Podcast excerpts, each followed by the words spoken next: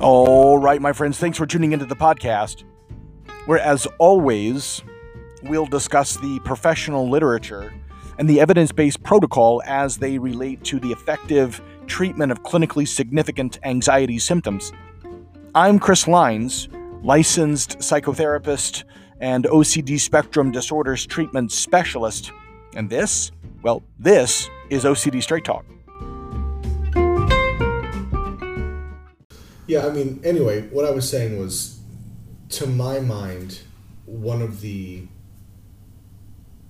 like first tasks for patients with with clinical anxiety or with OCD, maybe in particular, uh, is is their learning that their OCD system is made up of pieces and parts, and that those parts fit together to form a functioning and self-perpetuating whole. And and really learning that, not just like reading it in a book and, and oh, I heard that once. Oh, I, mm-hmm. yeah, sure. Uh, kind of seeing how their symptoms fit together. Right, for, it fit together for the purpose of functioning, mm-hmm. right? And the idea being that if you start to dissect this, this the symptoms individually, or if you take those symptoms apart from each mm-hmm. other, that it's kind of like they have a no fuck moment, like they mm-hmm. don't really work anymore. Kind of, like, I guess, it's like the idea of of taking a bunch of charcoal pieces and separating them out from each other, and all of a mm-hmm. sudden they don't stay hot. Mm-hmm. You know what I'm saying?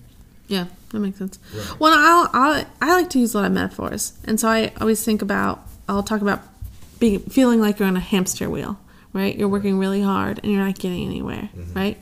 Um, and oftentimes people, I'll, you know, kind of explain it like this idea that you are trying to feel better, right? So you, you're trying to think better to feel better, right? This idea that you want your thoughts to go away before you stop your compulsions. Um, and so, kind of using that phrase or that like an analogy, you have to do better to feel better. Uh, I think people can kind of connect with that too. Like it's not instant. Right. We have to reduce the compulsions in order to reduce the thoughts.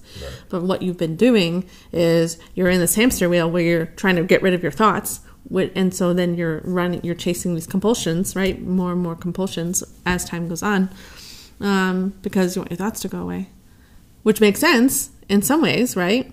Um, and so the treatment's turning that self on its head, right? Reducing the behaviors, and actually then the thoughts can start to reduce. Right. So they're seeing that the the system is made up of pieces, Mm-hmm. and then it's kind of like it's looking at the picture from the other side of the paper. It's it's really beginning to understand it backward uh, from the way we typically experience it as OCDers. We have the thoughts, and they cause distress, and, and it's, it's like it's really difficult Oh, to, to walk around having these perceptions Mm-hmm. that something is going to go wrong or that something already has gone wrong. Yeah, it's terrifying. Right. Uh, so these thoughts cause distress. And then the only thing that makes sense Mm-hmm. is the behavior that I'm engaging to try and manage this shit. That's Yeah. that's the only thing that seems to make sense. Just trying to get through today. Just trying to get through it. Mm-hmm. Right. And that's where I have control. That's where I have power. That fucking makes sense. So you know, it's like the idea that well, you're Mm-hmm. gonna you're gonna pry my cold dead fingers off of compulsions. Like those are the things that are helping me get through. right. Yeah. Well, I, I, there was a sign. I think it was on a Joe's Crab Shack one time, and it said "Free crabs tomorrow." Right. This idea that it's always tomorrow. Mm. Right. Kind of like anxiety. Right. Well, so nothing happened today, but tomorrow it'll happen. Right. For you know this idea like. And I think people can relate with that feeling, right? Well, okay, so all day I was anxious that I was going to something bad was going to happen. I was going to run somebody over in my car, right? Um, it didn't happen, but tomorrow, that's the day.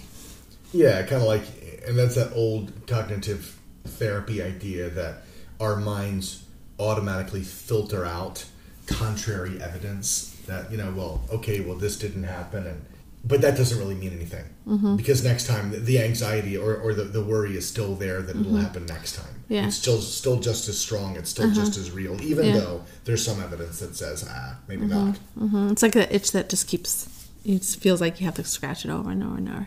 Right. The more you scratch, the more you need to scratch.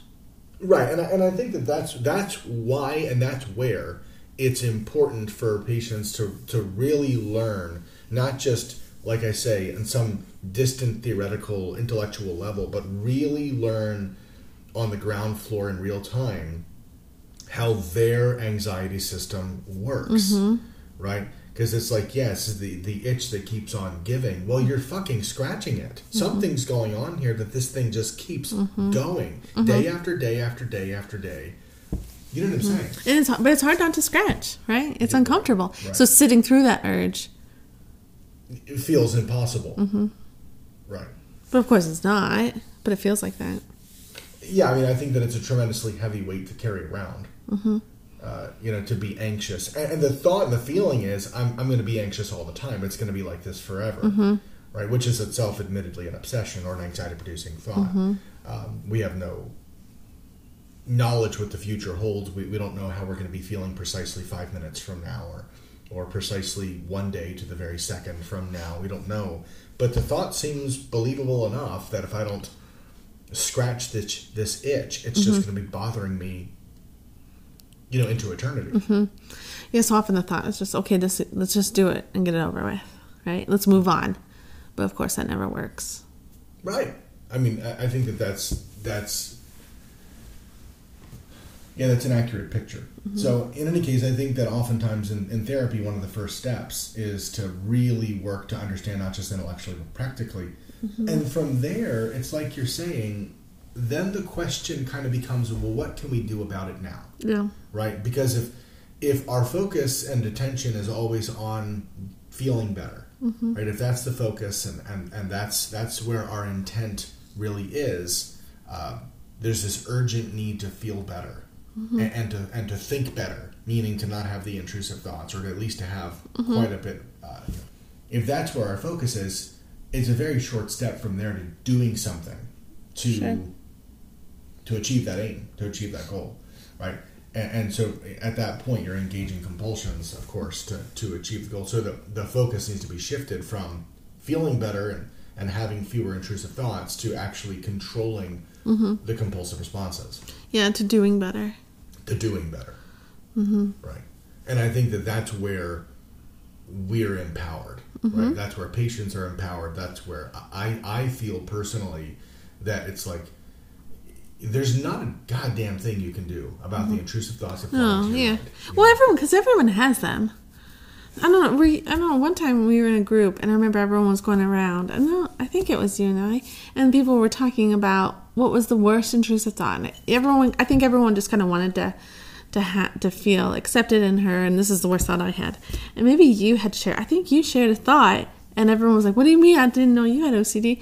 And it was this idea like intrusive thoughts everyone has intrusive thoughts right like that's normal that's i mean we're never going to get rid of intrusive thoughts because it's just part of being a person Right. Norm- you know So it's kind of back to that idea of mm-hmm. what John Abramowitz was talking about with tolerating, right? Can we can we tolerate uh, the experience of these thoughts and the anxiety that they cause? Can we work to tolerate uh, the the itch from the mosquito bite, right? Can, can we can we can we kind of take our attention away from getting rid of it and sort of focus our attention on the response and just tolerating the distress for now. I don't know what the future holds. I don't know what I'm going to feel five or 10 or 15 minutes from now or tomorrow or next week. I mean, I don't know. It's possible, but I don't know. What I do know is right now I'm itchy and I can tolerate this, really focusing on not scratching. Mm-hmm. Mm-hmm. And I think that that's, that's really where the power is. And understanding that the system is made up of parts and then the question is very practical. Well, what can I do? Because what I mm-hmm. can't do is stop the thoughts from happening. What I can't do is unplug the bitch from the wall and just mm-hmm. stop feeling anxious. sure so slowing it down dissecting it seeing how it all all the parts how it all works empowering people that they are part of the process Yeah. seeing how it all hangs together so that they can start to s- reduce and stop their compulsions